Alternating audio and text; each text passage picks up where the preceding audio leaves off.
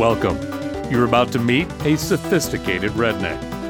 You probably won't laugh at his attempts at humor, but there's always that drawl. I think I see him coming out of that barn over on the far left. And here he is, the Couth Hillbilly.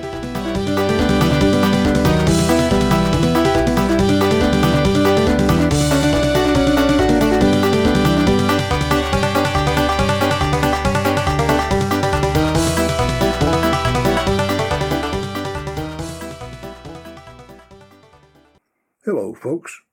This is the Couth Hillbilly once again. Welcome back. This episode has turned out to be my longest to date by a bit. You need not try to consume it all in one sitting.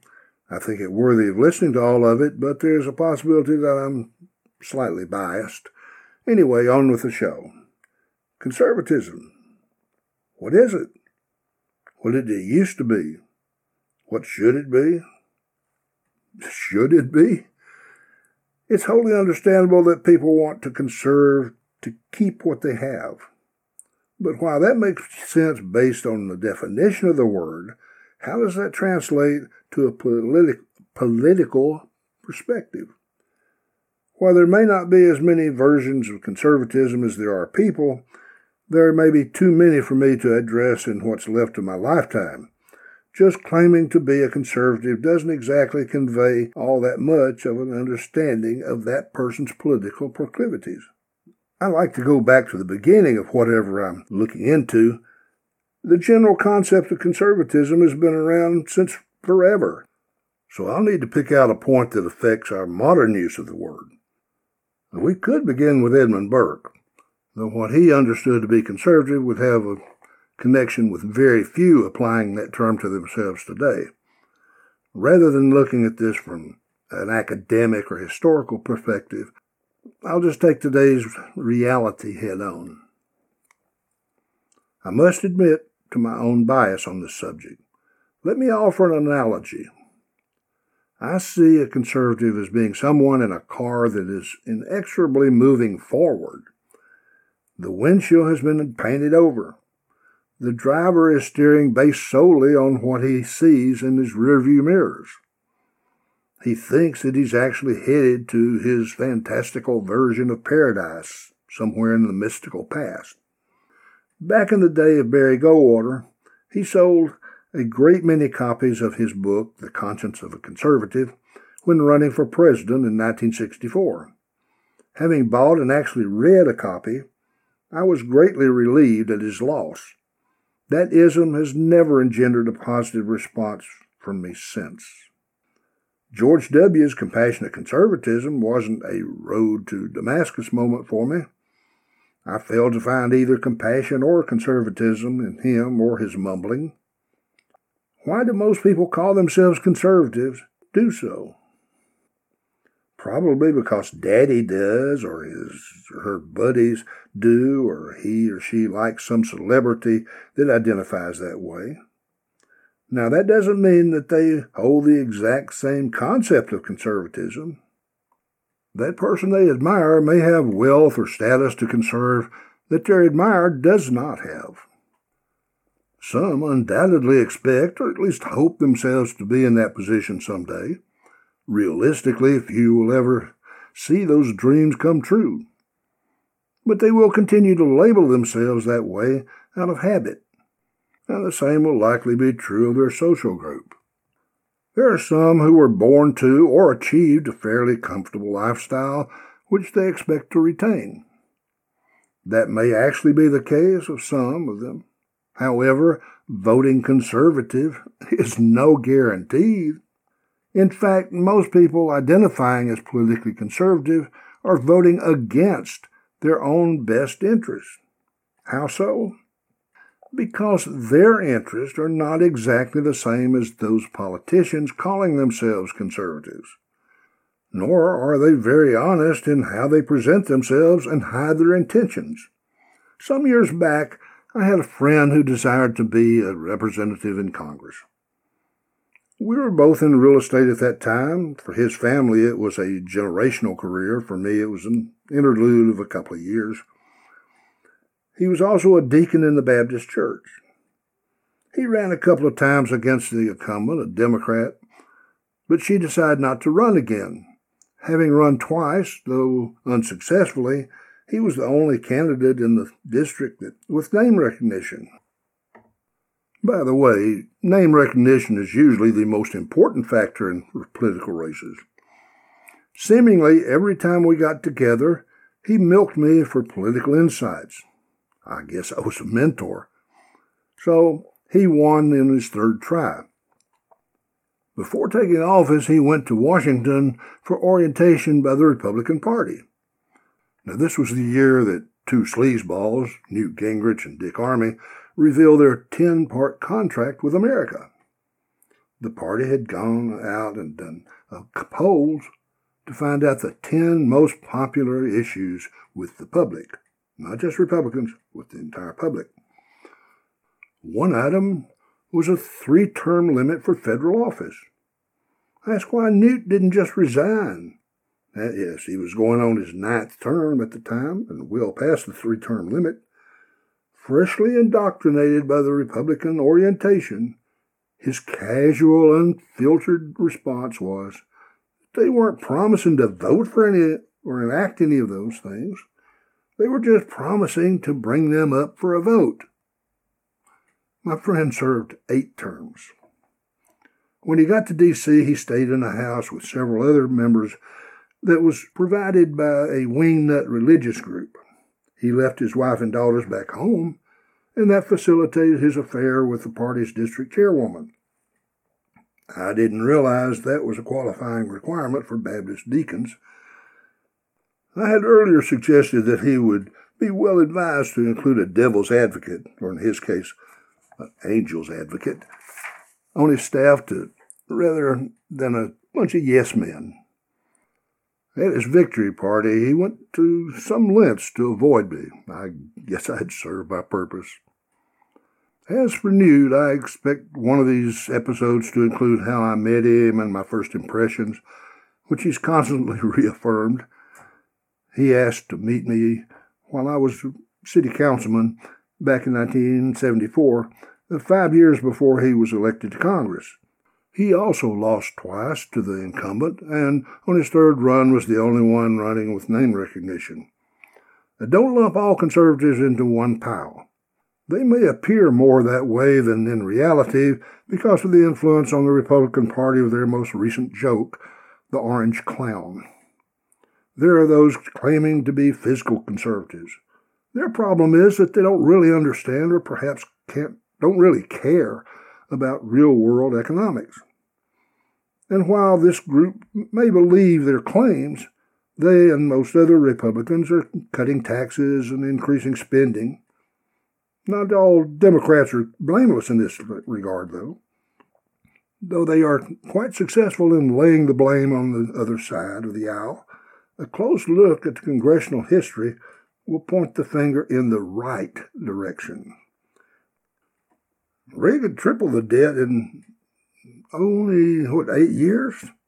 Somehow that led the GOP to elevate him to the title of Saint Ronnie. Now, the neocons, though usually not conservative in any traditional sense, obsess on a singular issue war. They ignore the dictum that war is the last resort of diplomacy. To them, it is the only option. The fact that they are always wrong has never deterred them. From Korea to Afghanistan, the only war I can think of that we can claim as a victory was Grenada. Of course, their opponents were primarily Cuban construction workers building a new airport.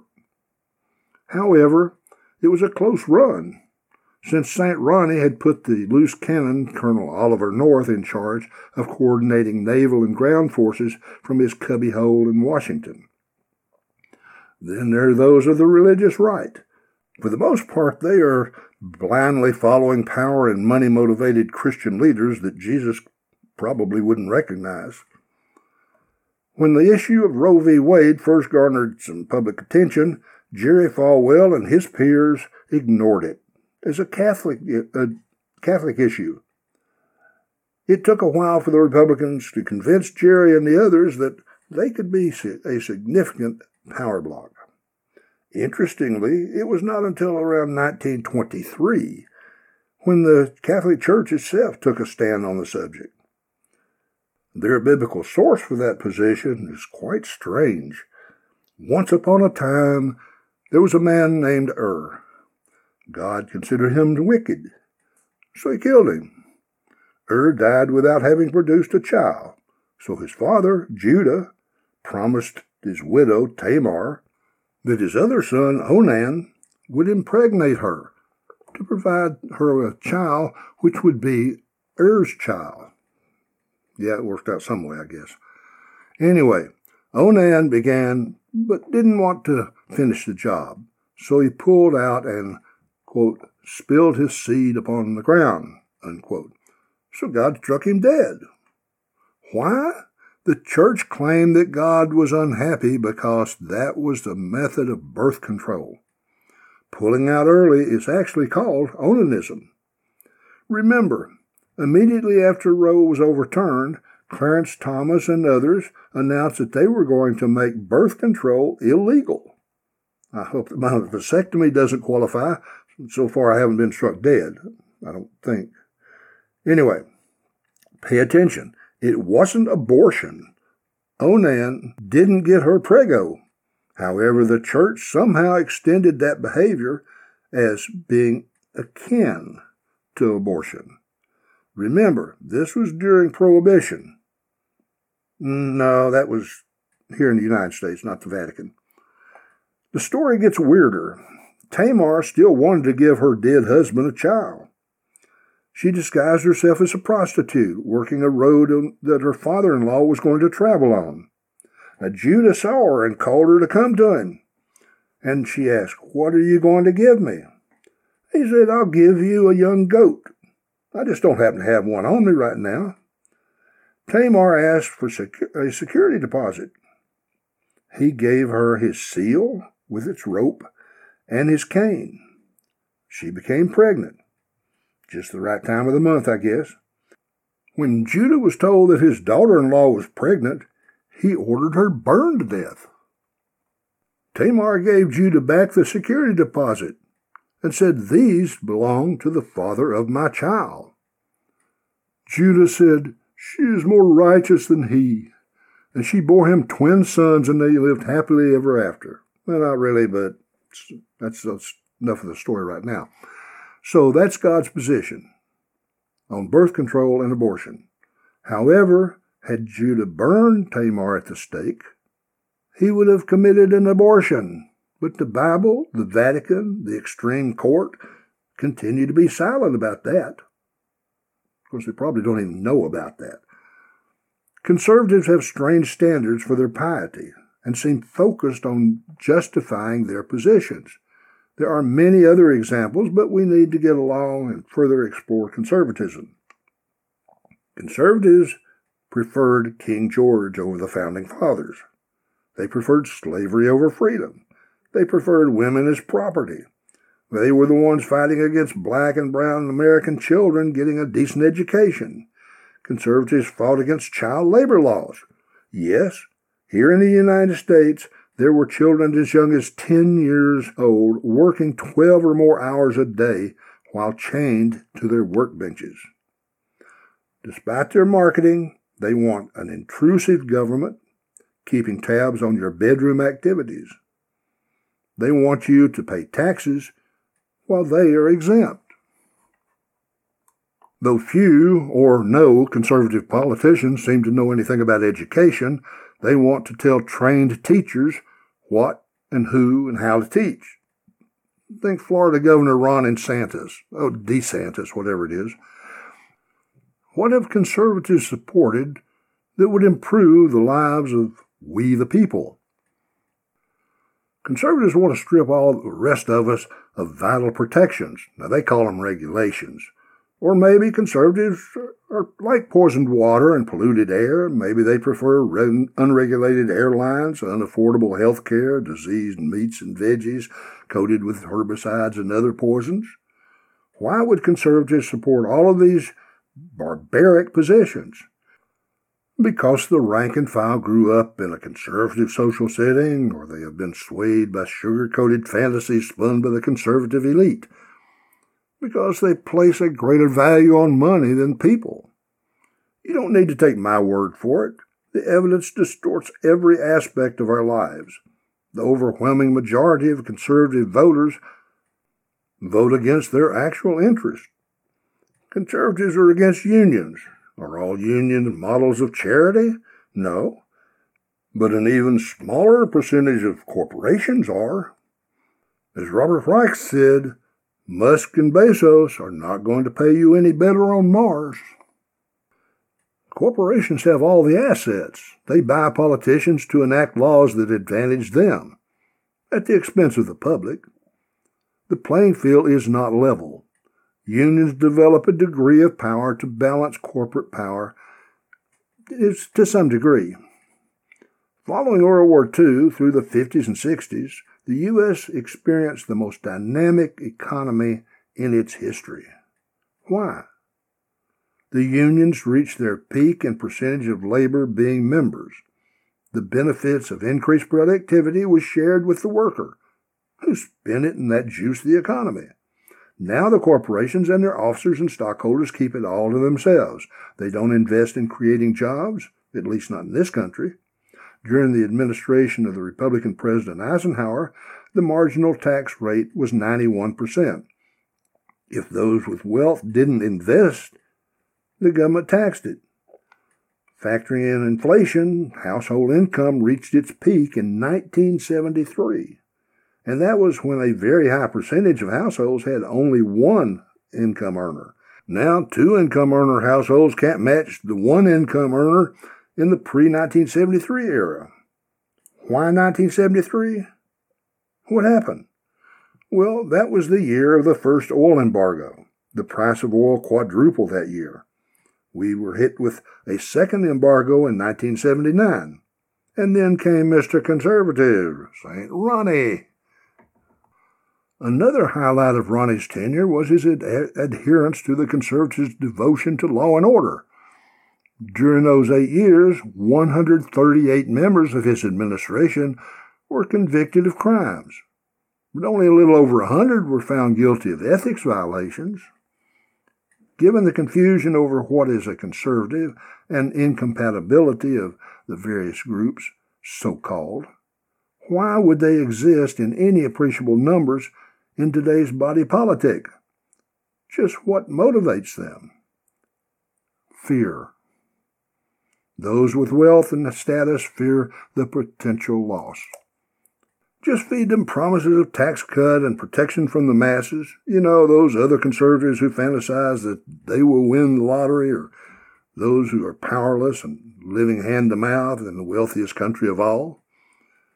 And then there are the people of color trying to get to, the land of plenty from various hellholes. They promise to keep them out while there are more jobs than people in this country. While their participation in the workforce would actually help grow our economy. In other words, people who are here because their families immigrated want you to fear immigrants. They blame undocumented workers for crime when they have a much lower crime rate. Why is their crime rate lower? Because they need to stay under the radar. The religious right are skilled at manipulating their target audience. Their leadership is composed of cafeteria Christians. They pick and choose the parts that are useful to them. The example of the leadership leads much of the rank and file to imitate that pickiness. You know, right to lifers who take pride in supporting the death penalty. Our religious rightists would crucify or at least imprison Jesus were he to appear in their midst. Remember, it was the religious rightists that called for his, his crucifixion, not the godless liberals. The religious right, those proclaiming their devotion to the Prince of Peace and Christian love, have supported violence and hatred of those wicked enough to disagree with them. Fear is the greatest political motivator. It is also the easiest to generate. To use it, you need to cut out a group that needs to be feared. Though fewer in number than the Democrats or the Independents, The GOP turns out large numbers using fear. Separating the various demonized groups has transmuted the United States into the untied states. What could be and should be one of the safest countries in the world harbors a population that fears almost every stranger and anyone different in skin tone or lifestyle, rather than the ones they need to fear, the political leadership and the those that bought those politicians. Were all voters sufficiently aware of their own best, best interests, those identifying themselves as conservatives would number in the low single digits. Many who feel a level of comfort in the company of other conservatives are not comfortable exploring public issues. Perhaps they don't feel confident in analyzing the issues. But a politician or others with strong opinions understand that these people need a position. They prefer being sheep, so they follow a shepherd that will tell them whatever lies they will find satisfying.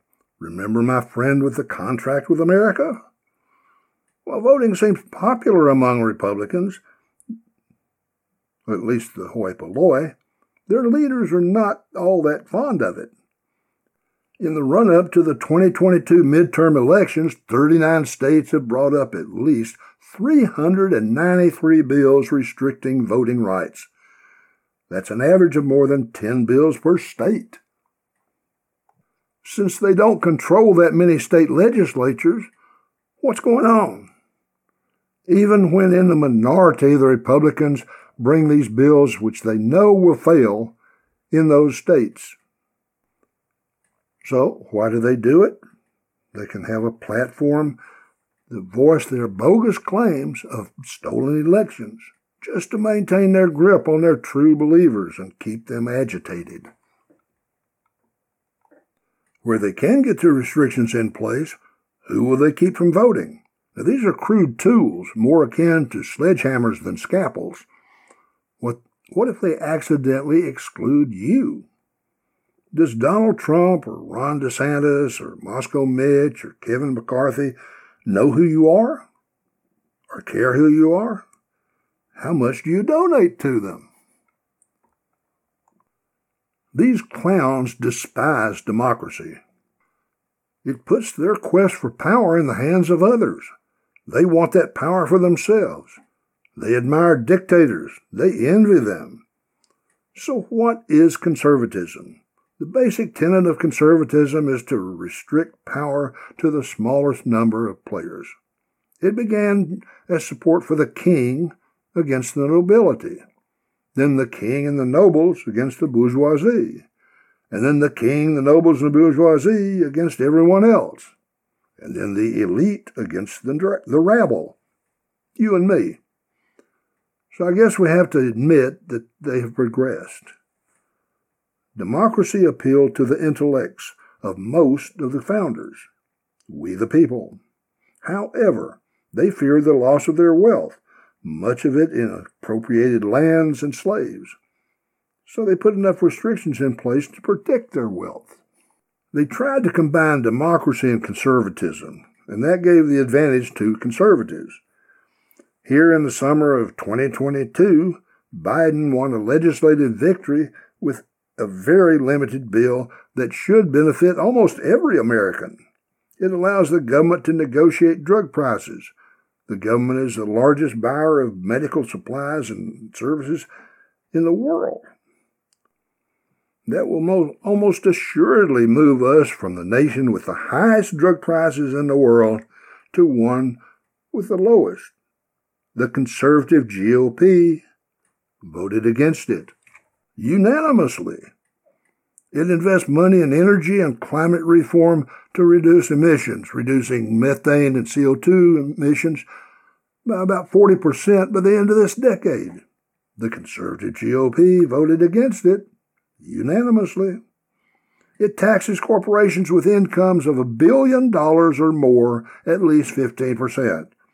Less what they that's less than what every working stiff pays since most of these corporations pay little or no taxes and get refunds while they're not paying taxes. the added taxes will reduce the national debt. The conservative GOP voted against it unanimously, and it is expected to reduce inflation. What have the conservatives done for you? The Republican Party doesn't legislate very much. Why? Because they don't nominate or elect people versed in or interested in legislating. They nominate and elect ideologues. They do pass tax cuts. The overwhelming benefits go to those least needful of those cuts. They do vote for aircraft, ships, and other such things that the Pentagon neither wants nor needs. Why? To compensate the military industrial complex for their bribes. They avoid putting restrictions on guns for the same reason. If you know of any other legislative activity that they pursue, let me know. Don't waste too much time, though. Looking for conservative legislative activity is close, a close relative of a snipe hunt. I have not covered this subject adequately. The complexity of dissecting and explaining the full variety of all of the variations is difficult because many of these pieces aren't designed to fit. Were it not for the constant distractions and unnecessary partisan bickering, the Congress might actually become productive to the benefit of the country and its citizenry. For that to happen would require voters to look at whether the positions of the candidates on the issues would help them and or strengthen the country. Now, that's not going to happen unless the voters ignore ideology and the candidates that use it to deceive the voters. Well, I've kept y'all long enough to deserve overtime pay. You deserve it, but I'm not sufficiently blessed financially to do so. You'll just have to make do with my sincere thanks for hanging around so long. Y'all come back now, you hear? Thanks for coming by and listening to the Couth Hillbilly Podcast. Not to worry, he'll be back, and we hope that you will be too. In the meantime, just run over to couthhillbilly.com and subscribe. That's C O U T H hillbilly.com. That way you'll be certain to never miss an episode. Stay safe.